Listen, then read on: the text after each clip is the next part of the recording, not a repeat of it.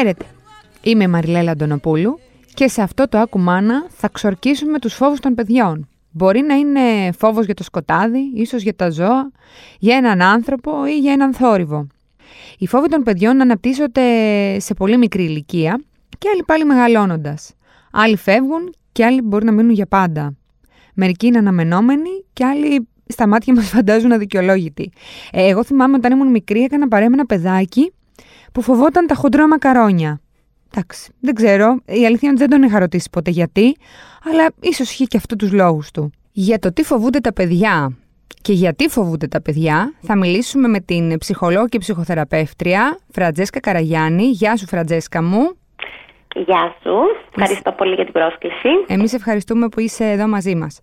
Ε, αρχικά, θέλω να μου πεις ποιες είναι οι συνηθέστερες παιδικές φοβίες. Ωραία. Βασικά να ορίσουμε λίγο το τι είναι φόβος για να ξέρουμε. Βεβαίως. Ο φόβος είναι ένα εσωτερικό φαινόμενο, το οποίο ουσιαστικά τι γίνεται. Παίρνει σχήμα και διάφορες μορφές όταν α, συναντά μια εξωτερική πραγματικότητα.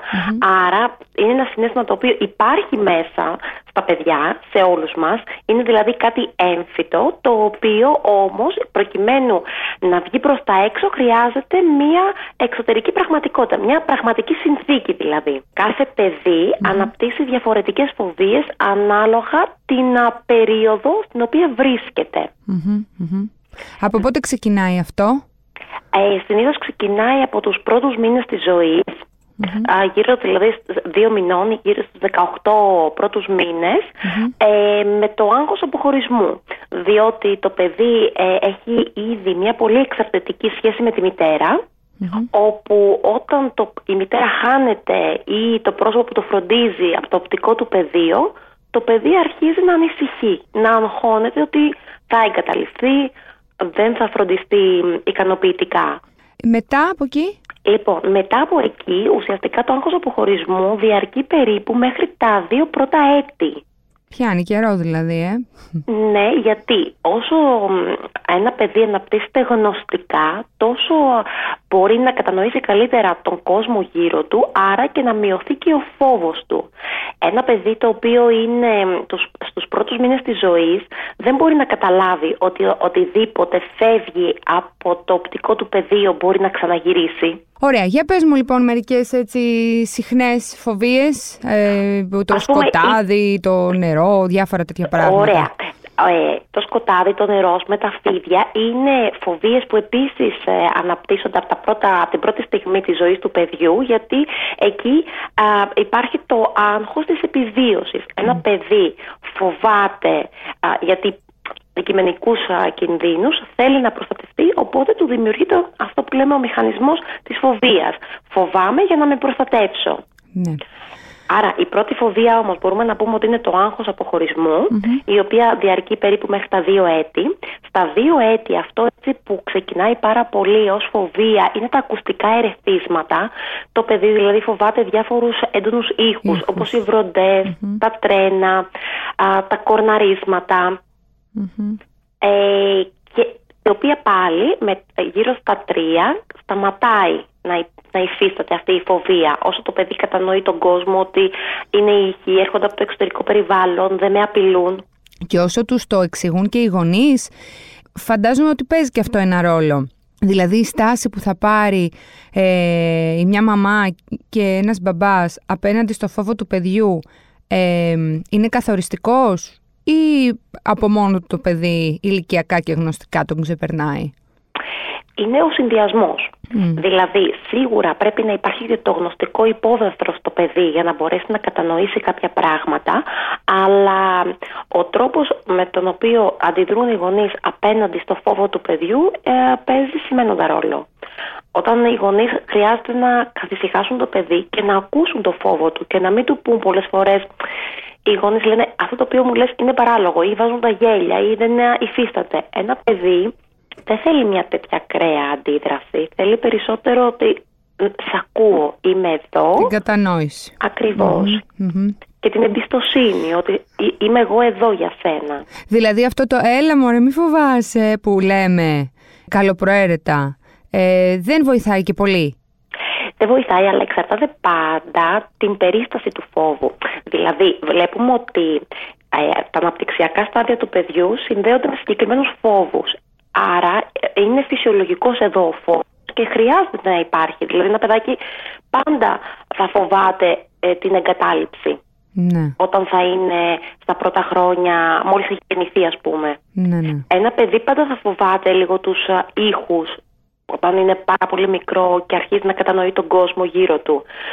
Ή ας πούμε στα τέσσερα έτη αρχίζουν και φοβούνται το σκοτάδι, διάφορα ας πούμε ζωάκια, ε, φαντάσματα.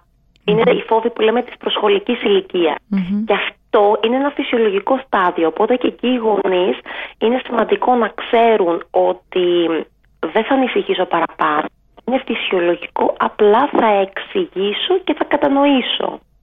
Αυτό που μας προβληματίζει είναι η ένταση, η διάρκεια και αν ο φόβος σωματοποιείται στο παιδί. Εκεί είναι που οι γονείς θα πρέπει να το κοιτάξουν ε, εκτενέστερα. Πώς να σωματοποιείται, δηλαδή να βγάζει πολύ άγχος στο παιδί, πώς ακριβώς; Ε, πολύ ε, έντονο κλάμα, ξεσπάσματα, ε, εφίδρωση, ταχυκαρδίες, ταχυπαλμίες, άρνηση να ενταχθεί, mm-hmm. να κοινωνικοποιηθεί. Αν ένα παιδάκι ας πούμε πηγαίνει σχολείο, ε, μιλάμε και παιδί προσχολικής ηλικίας, δηλαδή παιδικό σταθμό, νηπιαγωγείο και ξαφνικά βλέπουμε ότι βγάζει τρομερή ε, και σου λέει φοβάμαι, δεν θέλω ή δεν θέλει να βγει από το σπίτι ή να κατέβει τις σκάλες. Εκεί είναι μια διαφορετική κατηγορία. Εκεί μιλάμε για πραγματικές παιδικές φοβίες που έχουν ε, μια άλλη μορφή. Και εκεί τι κάνουμε, φαντάζομαι απευθυνόμαστε σε έναν ειδικό.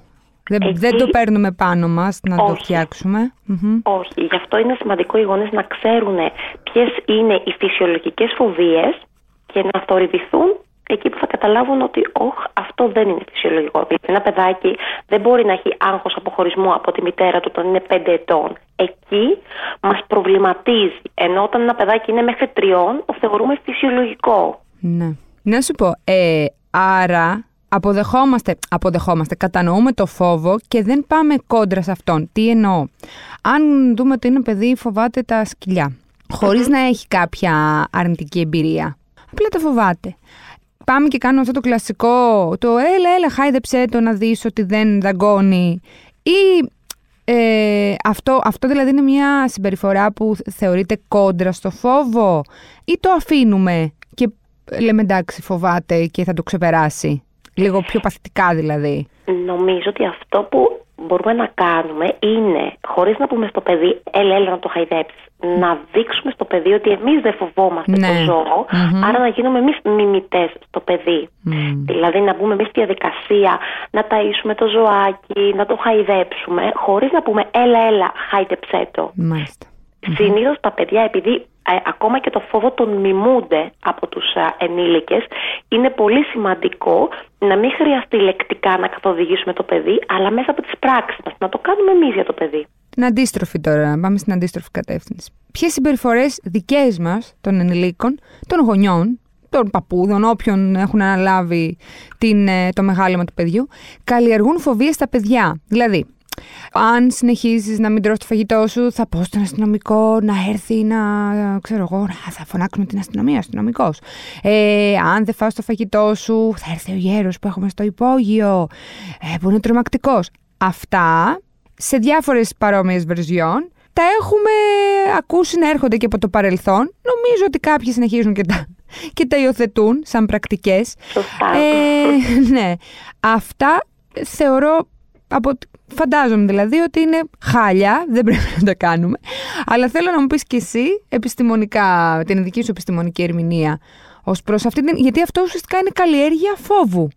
Ε, συνειδητή καλλιέργεια φόβου στα παιδιά. Το, το είπες ε, απόλυτα Με το να προσπαθούμε να καταφύγουμε σε ένα πρόσωπο φοβικο το οποίο φοβάται το παιδί, είναι σαν να του καλλιεργούμε και να χρησιμοποιούμε τον φόβο για να ελέγξουμε τη συμπεριφορά του παιδιού. όταν χρησιμοποιώ το φόβο για να ελέγξω τη συμπεριφορά του παιδιού, το αποτέλεσμα θα είναι σίγουρα καλλιέργεια φοβίας. Ναι, που η οποία μπορεί να μην είναι π.χ. η συγκεκριμένη προς κάποιον, μπορεί να είναι ένα γενικότερο αίσθημα φοβίας. Ε, μιλάω σωστά, δηλαδή σωστά, σαν να του το ανοίγεις το κουτί που έτσι κι αλλιώς είναι μισάνοιχτο. Δηλαδή θα ανοίξει με τον ένα με τον άλλο τρόπο, απλά το ανοίγεις για πάντα, μάλλον. Κάπως έτσι. Ακριβώς. Και αυτό που είναι πολύ σημαντικό έτσι να πούμε είναι ότι ένα παιδί δεν σημαίνει ότι αυτό το οποίο φοβάται ε, του έχει προκαλέσει φόβο. Δηλαδή, εμείς του λέμε, ας πούμε, ότι θα έρθει ο μπαμπούλας να σε πάρει, δεν σημαίνει ότι μπορεί να του καλλιεργήσουμε το φόβο για τον μπαμπούλα. Μπορεί, λέγοντας αυτή την φράση, να του καλλιεργήσουμε μια φοβία διαφορετική και μετά πολλές φορές οι γονείς αναρωτιούνται ότι μα εγώ ας πούμε δεν του έχω πει κάτι για το σκοτάδι γιατί φοβάται το σκοτάδι και να κοιμηθεί μόνο του; Το να κοιμηθεί μόνο του μπορεί να σημαίνει στο παιδί ότι θα έρθει ο παμπούλας να με πάρει. Ναι, ναι, ναι. Άρα λοιπόν είναι λίγο πιο περίπλοκο το ζήτημα. Δεν σημαίνει το παιδί ε, φοβάται αυτό το οποίο έχει καλλιεργηθεί ή έχει... Ε, το, ή το έχει μιμηθεί από το σπιτι Μπορεί ε, εμεί, οι γονείς να φοβούνται κάτι άλλο και το παιδί να αναπτύξει μια άλλου είδους φοβία. Αλλά ε, η βάση της, η ρίζα της ναι, να ναι. ήταν κοινή. Το ίδιο πράγμα γίνεται με το όταν λέμε πολύ μην το κάνεις αυτό γιατί θα πέσεις, μην το κάνεις αυτό γιατί θα χτυπήσεις. Μην το...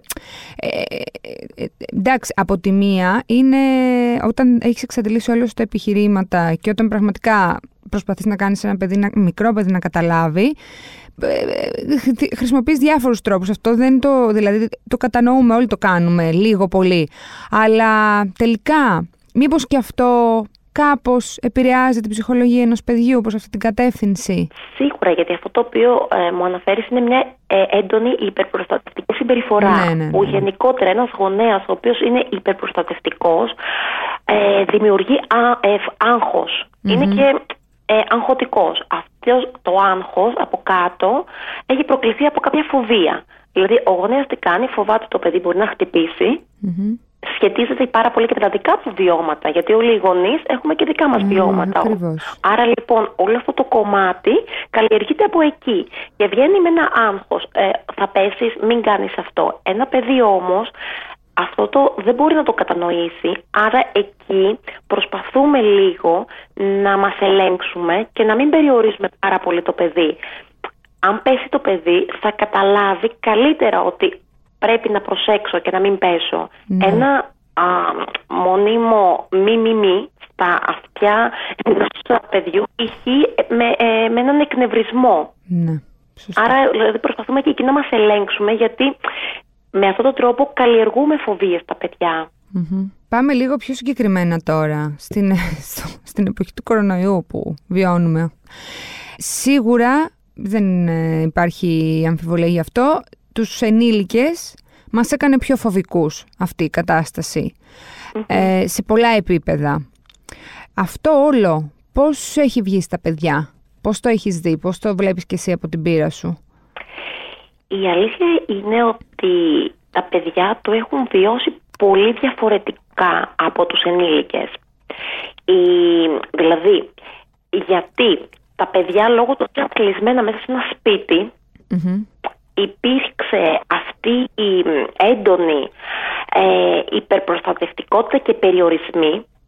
Βέβαια, τα παιδιά ρούφηξαν πάρα πάρα πολύ ε, την φοβία από τα ενήλικα Δηλαδή, ε, τα παιδιά δεν μπόρεσαν να καταλάβουν ακριβώς τον φόβο ε, που υπάρχει ή που έχει μια πανδημία, αλλά αφουγκράστηκαν τον φόβο από τους γονείς τους. Ξαφνικά δηλαδή οι γονείς ήταν πάρα πολύ ε, να φροντίζουμε ξέρω, το πλήσιμο των χεριών, ε, να κρατάμε αποστάσεις, ε, να σταματήσουμε ξέρω εγώ, την επαφή της αγκαλιάς. Όλο αυτό το κομμάτι, το να βγαίνουμε, να ερχόμαστε σε επαφή με κόσμο, να φοράμε μάσκες. Οπότε νομίζω ότι στα, στα πολύ μικρά παιδιά αυτό ε, καλλιεργήθηκε ε, αρμονικά. Δηλαδή δεν είχαν μάθει κάτι διαφορετικό. Ένα παιδάκι προσχολικής ηλικίας έμαθε σε αυτόν τον τρόπο, ειδικά λόγω του ότι ζούμε αυτή την κατάσταση κοντά στα δύο χρόνια. Ναι, ναι, ναι, Οπότε κάπως το έμαθαν αυτό. Ενώ τα παιδιά ε, περισσότερο φόβο καλλιεργήθηκε σε εφήβους μέσα του κορονοϊού ή σε παιδιά σχολικής ηλικίας, κυρίως στις τελευταίες τάξεις, πέμπτη-έκτη δημοτικού, δηλαδή που γνωστικά μπορούν να αντιληφθούν τι σημαίνει πανδημία, τι σημαίνει θάνατος, τι σημαίνει ασθένεια. Στα πιο μικρά παιδιά ε, τους ήταν λίγο πιο διάχυτο. Αλλά, ε, είχαν φόβο εξαιτίας της στάσης των γονέων τους. Ναι. Αυτά ξεπερνιούνται, πιστεύεις; Αυτά ξεπερνιούνται όταν ε, δεν υπάρχει Δηλαδή, μια, ένας φόβος μπορεί να μην, γίνει, να μην φτάσει ποτέ να γίνει φοβία. Και η φοβία ε, είναι λίγο πιο μ, ψυχολογικός όρος. Ο φόβος είναι κάτι, είναι το ένστικτο αυτό που είπαμε της επιβίωσης. Είναι φυσιολογικός σε όλα τα στάδια της ζωής μας να υπάρχουν ε, αντίστοιχοι φόβοι. Όταν ο φόβος όμως έχει τρομερή διάρκεια και ένταση, μετατρέπεται σε φοβία και αυτή η φοβία συνεχίζει ακόμα και στην ενήλικη ζωή αν δεν καταπολεμηθεί με έναν Ναι, τρόπο. Ναι, ναι. Οπότε, εν κατακλείδη, ένα παιδί που φοβάται, που έχει ένα συγκεκριμένο φόβο ή είναι ένα παιδί που, φ- να το πω έτσι, ε, φοβάται τον ίσκιο του. Ξέρεις, είναι αυτά τα παιδάκια που λέμε, «Α, είναι, ε, ε, φοβάται πολύ μωρέ, είναι διστακτικό κτλ.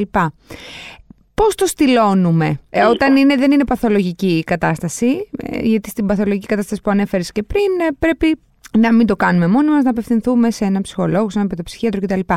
Όταν όμως είναι ένα παιδάκι που, ξέρεις, το βλέπεις λίγο μαζεμένο σε κάποια πράγματα ή που ταράζεται λίγο με κάποια συγκεκριμένα πράγματα, υπό κάποιες συγκεκριμένες συνθήκες. Πώς το στυλώνουμε; Είναι πολύ ωραίο αυτό που μου λες και μου δίνεις έτσι λίγο το έναυσμα να πω ότι ο φοβος ε, είναι και λίγο δημιουργία της προσωπικότητας του παιδιού. Δηλαδή έχει να κάνει με το ταπεραμέντο του κάθε παιδιού. Βλέπουμε παιδιά τα οποία είναι πιο έντονα ε, αυτό που λέμε γεννιούνται με ένα ταπεραμέντο, με, ε, δεν φοβούνται τίποτα, έχουν πάρα πολύ, είναι πολύ στυλωμένα. Ναι, ναι, ναι. Και υπάρχουν και παιδιά τα οποία είναι πιο νοχελικά, πιο διστακτικά. Άρα αυτό το, ε, έχει να κάνει και λίγο και με την προσωπικότητα του κάθε παιδιού. Δηλαδή γεννιόμαστε και με κάποια στοιχεία. Είναι αυτό που παλαιότερα θεωρούσαμε ότι γεννιόμαστε άγραφα χαρτιά, ενώ οι πρόσφατες έρευνες μας έχουν δείξει ότι δεν ισχύει αυτό. Γεννιόμαστε με κάποια στοιχεία και κάποια χαρακτηριστικά. Άρα αυτό που είμαστε επηρεάζεται και από ε, γονιδιακά ας πούμε στοιχεία. Α, άρα, Άρα- είναι και κληρονομικό δηλαδή. Ακριβώς, ακριβώς. Είναι- γιατί έχει να κάνει και με το ταπεραμέντο του παιδιου Και γενικότερα οι φόβοι μπορούν να εξελιχθούν από το τίποτα.